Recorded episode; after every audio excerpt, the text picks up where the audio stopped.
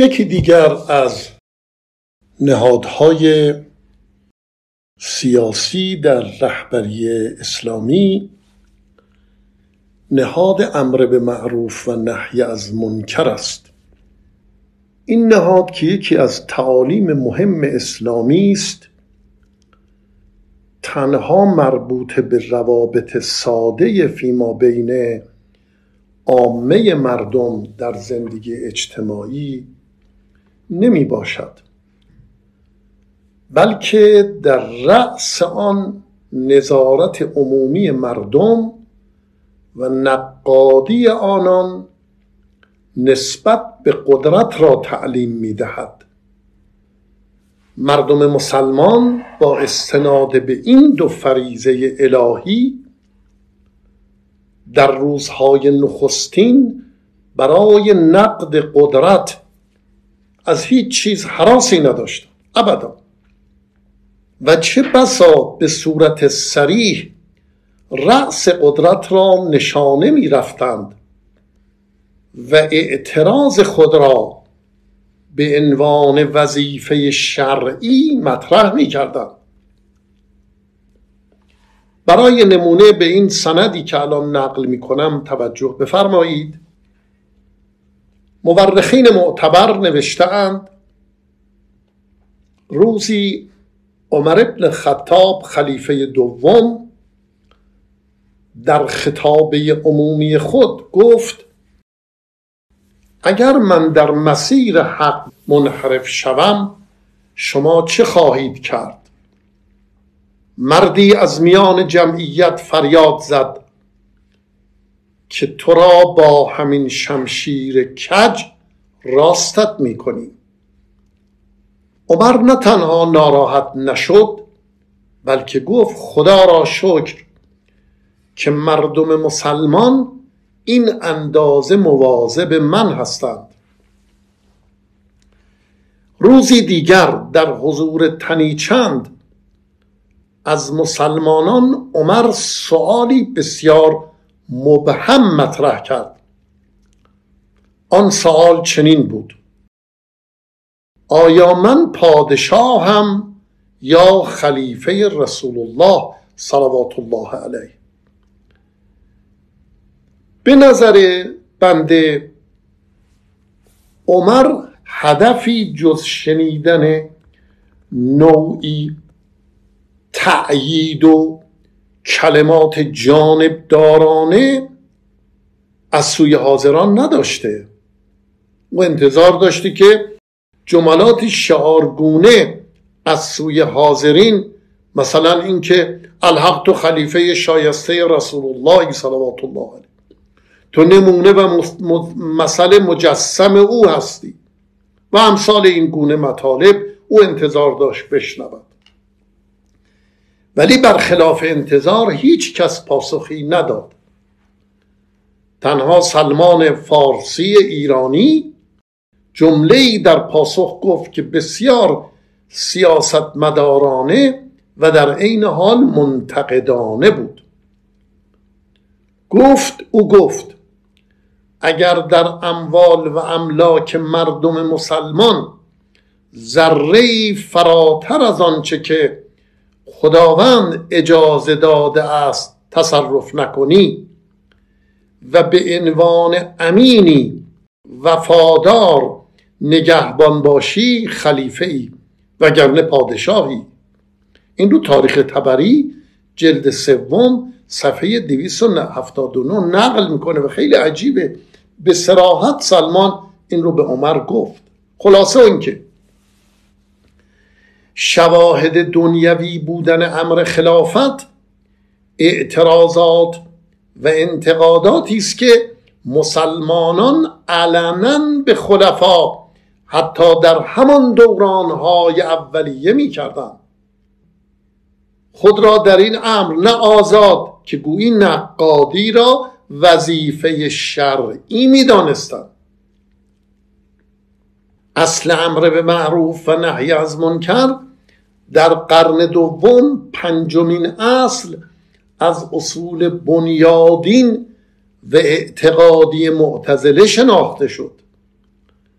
با قطع نظر از آن که قدرت حاکم دستگاه خلافت عباسی از پا فشاری معتزله بر این اصل به نفع خود سوء استفاده نمود و منجر به تشکیل سازمان تفتیش عقاید که آن را مهنه می گفتند علیه کسانی که تسلیم نظریات آنان نمی شدند گردید ولی بدون تردید آنان در آغاز نظر خیری داشتند که عبارت است از مهار قدرت حاکمه توسط آهاد ملت از ره گذر نظارت نقادی چون چراگویی و بازخواهی از مستندات و مبانی شرعی و قانونی تصمیمات متخذه حاکمان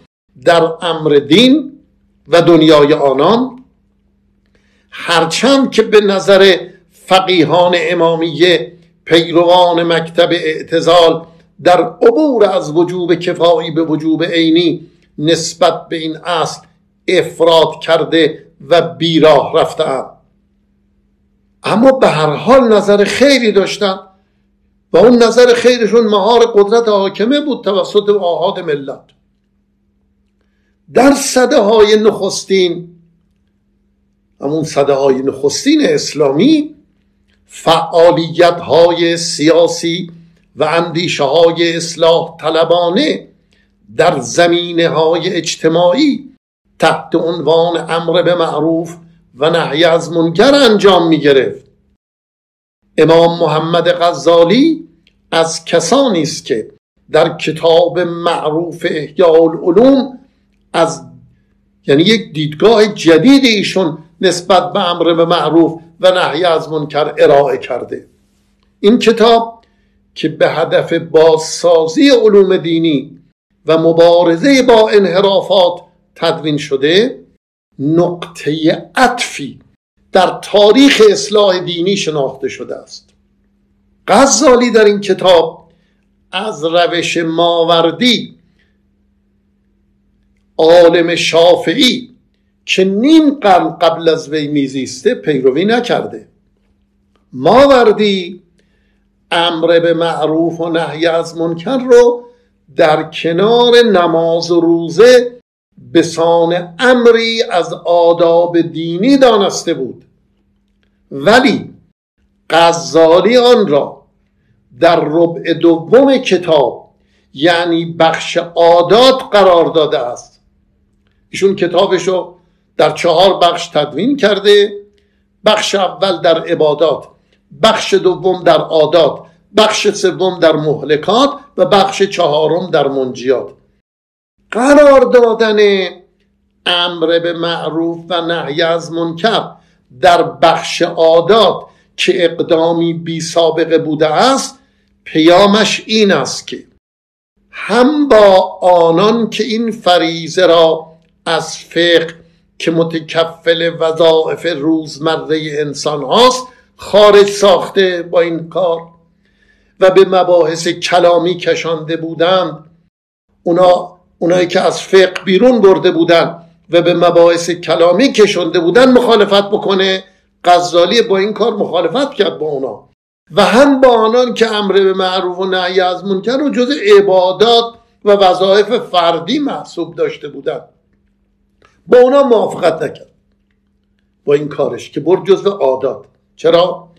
او معتقد بود که این دو فریزه جلوه ای از احکام شرعی در متعادل ساختن زندگی دنیوی انسان هاست.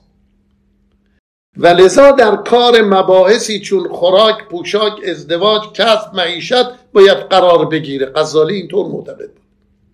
همان اموری که او آنها را عادات نامیده است. وی به این امر یعنی امر معروف و نهی از منکر بیش از جنبه اخلاقی از دیدگاه سیاسی غزالی نگریست و وظیفه نقادی قدرت را تحت همین عنوان فقهی جای داد و به فروع مختلف آن پرداخته. اصل دیگر نهاد دیگر تمام شد. نهاد امر معروف نهی از منکر تمام.